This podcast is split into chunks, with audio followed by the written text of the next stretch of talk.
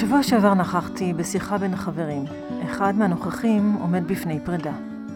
בדיבור קטוע שממשיך את מילותיו במחשבות יותר מאשר במציאות, מנסה חלקי משפטים סתומים, שאת רובם חשב בינו לבינו בשיח פנימי. מקווה שהנוכחים יבינו את שהראש שלו ממשיך בפנים, והפה לא מצליח לבטא. אך ככל שניסה, דבריו לא היו ברורים. ואנחנו, אנחנו הקשבנו בקשב עדין, ניסינו לתת נקודת מבט קצת אחרת, רחבה יותר, לא מזוהה, אבל האוזניים, אוזניו, היו אטומות מלשמוע. הן היו מלאות ברגשות שהציפו, כך שלא נותר מקום באור התוף, גם לא בלב.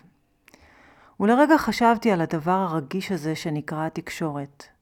עד כמה היא עדינה, עד כמה מוטת רגשות היא, עד כמה מוצפת. כמה היא יכולה לבנות וכמה ברגע אחד מילה אחת יכולה להחריב את כל מה שנבנה שנים קודם לכן. ומה קורה? מה קורה לנו כאשר כל צד מתבצר בפינה? מה קורה כשחדרי הלב הריקים מתמלאים פתאום ברגשות ודעות, משפטים ומילים?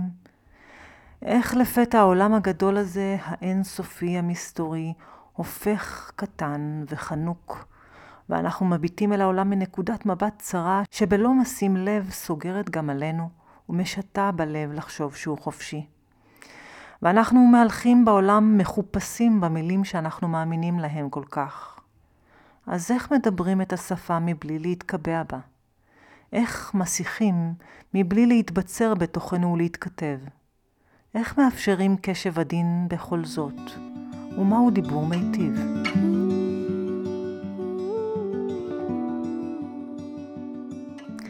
ברוכים הבאים לפודקאסט הירח לא נרטב. שמי שרון חסיד אדמוני, מורה ומתרגלת בדרך הזן, והפודקאסט הזה בא לשתף אתכם בזן בחיי היומיום. ואם הפודקאסט הזה מעניין אתכם, אתם מוזמנים לשתף אותו לאחרים סביבכם, אולי גם הם ימצאו בזה עניין.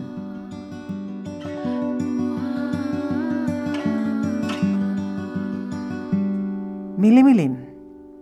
מילים מילים כל רגע מדברות עצמן לפעמים לדעת. מילים מילים פנימה, בתוכנו, במין שיח עצמי בלתי פוסק. מילים מילים החוצה. מחליפות מסרים זה אל זה. לפעמים שקולות הן, לפעמים מתנות אהבה. לפעמים מלמדות, מדריכות כיוון או נותנות מתכון. לפעמים מקיאות את עצמן החוצה בשצף בלתי פוסק, כי הלב מפחד להרגיש, והבטן מתהפכת, או הכעס גולש עצמו מתוך הפה החוצה. מילים מילים. לפעמים הן רכות, לפעמים מלהגות. אבל מילים מילים, נטולות כל משמעות בבסיסן, אומר לנו נגרג'ונה המורה ההודי. והמילה, כך הוא מסביר, אינה עומדת בפני עצמה. אין הלמעלה בלא הלמטה. אין הימין בלא השמאל, אין האהבה בלא השנאה. אם נביט לעומק, המילה היא רק סימן, הוא מנסה לדייק אותנו במילה על מהות המילה. אבל אם נביט לעומק, היא סימן ריק, חסר קיום עצמי. המילים אינן מצביעות על קיום של משהו במציאות. הן זקוקות להקשר, מתקיימות בתוכו בלבד. הן מעמידות את הדבר האחד ביחס לאחר, כך שהכעס יבוא ביחס למילה רוגע, שמחה או פחד.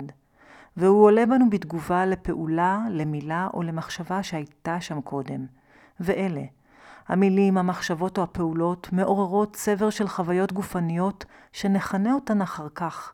כעס, פחד, שמחה או קנאה מותנות בריבו חוויות ורשמים.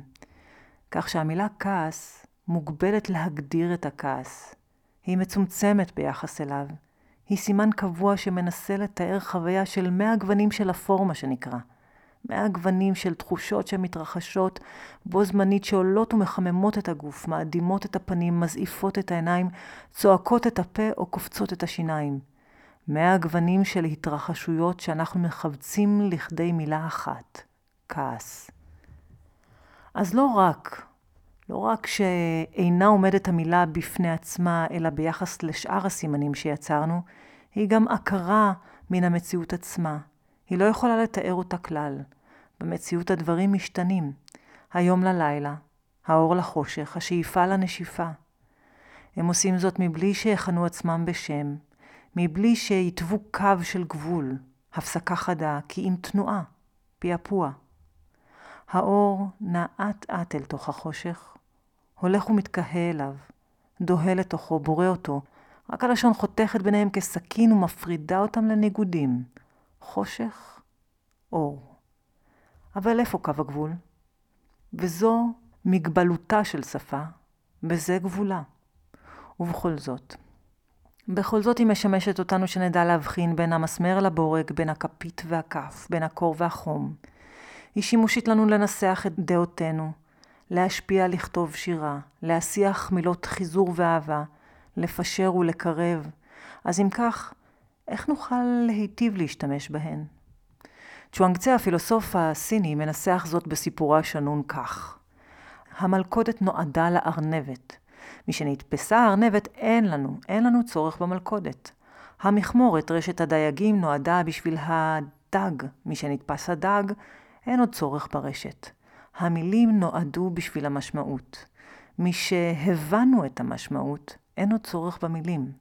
ורק אז אומר לנו צ'ואנג צה, הביאו לי איש שהבין, שתפס את המשמעות, שאוכל להחליף איתו מילה. משתפסנו את המשמעות של המילים, משהכרנו את מגבלותיה של שפה, משהפנמנו את מהות שימושן ואת חוסר משמעותן, אלא על ידי המשמעות שאנו שמים עליהן, נוכל להיטיב להחליף מילה. אז איך זה עובד, אני שואלת? אם נחזור לשיחה ההיא מתחילת הפרק, ככל שדיברנו את מילותינו שלנו אל הלב הגדוש בכאבו, בתפיסותיו ובצדקתו, כך התכתבנו מולו, כי ליבו לא יכול היה להקשיב. ותוך כדי בליל המילים, נזכרתי בלימוד של הבודה בסוטרה המתייחסת לדיבור מיטיב, בשיחה עם אביה. במילים פשוטות אמר הבודה, כאשר ישנן מילים שהן לא אמת והן לא מועילות ולא מעלות חיבה אצל האחר, אל תאמר אותן. כאשר ישנן מילים שהן אמת, אבל אינן מועילות ולא לא מעוררות חיבה אצל האחר, גם אז אל תאמר אותן, גם אם הן אמת. כאשר ישנן מילים שהן לא עובדתיות, לא אמת, לא מועילות, אבל מעוררות חיבה אצל האחר, כמו דברי חנופה או רכיל, אל תגיד אותן, אומר הבודה, הימנע מהן. וכמו במקרה הזה, כאשר ישנן מילים שהן אמת, שהן עובדתיות, מועילות, אבל לא מעוררות חיבה אצל האחר, תמצא את הזמן המתאים, אומר לנו הבודה. תמצא את הזמן. גם אם המילים עובדתיות, גם אם הן מועילות, חשוב הזמן המתאים. אז ישנה דרך. יש דרך להשתמש במילים והיא דורשת מאיתנו קשב עדין, כך שבשיחה ההיא התזמון לא היה נכון ללב דואב. ואיך זה עובד, אני שואלת בשנית. למילים אומר לנו ג'ק קורנפילד, יש כוח עצום. למרות שבבסיסן הן חסרות משמעות, ואנו שמים עליהן את המשמעות, הן מתחילות מסעות, חיי נישואים, סרטים, תביעות משפטיות ומלחמות. אנחנו מדברים אל עוברים ברחם, אומר לנו ג'ק קורנפילד, מורה הדרמה, ונהר המילים ממשיך לזרום גם אחרי שאדם נושם את נשימתו האחרונה, כמו גלי ים. מילים יכולות לפגוע ולהפריד, או לחבר ולרפא. והוא ממשיך, הוא מדגים לנו את הסיפור הבא. מרפא שבא לשאת תפילות מיוחדות להחלמתה של ילדה שהתרופות שקיבלה כמעט ולא השפיעו. כשהוא עומד בחדרה, נשא המטפל תפילות, מלמל מילים, אולי ביקש בקשות. משסיים הכריז, הילדה תחלים. אחד האנשים שעמד שם בצד, פלץ צחוק מגחך אל האוויר. מדוע אתה מגחך? שאל המרפא. מילים ותפילות אלה חסרות משמעות, השיב לו האיש. אתה לבוש כמו עיקר בור, ודבריך דברי שטות, השיב לו ההילר. האיש נרגש, וכמעט שהשיב בכעס למטפל. אבל רגע לפני כן, השיב המטפל, רגע אחד. אם כמה מילים יכולות להכעיס אותך כל כך מהר, ולגרום לפניך להדים, מדוע אם כך מילים אחרות לא יכולות לרפא? אז שימו לב למילים שאתם בוחרים, אומר לנו הלימוד הזה. מילה אחת וכעס יכול להתלהט או לשכוך. מילה אחת ולב יכול להתפרק או להתאהב. מילה אחת ותודעה יכולה להיסגר או להיפתח. ואיך זה עובד, אני אשאל בשלישית. המילים האלה מילים ריקות ממשמעות בבסיסן, אומר נגרג'ונה, ריקות, ואנו שמים עליהן את המשמעות. אם ניפגע או לא ממילות האחר, זה מותנה אך ורק בתודעה שלנו. היא מזוהה עם המילים. היא תיתן משמעות לכולן וכל מילה כמו חץ של לוח.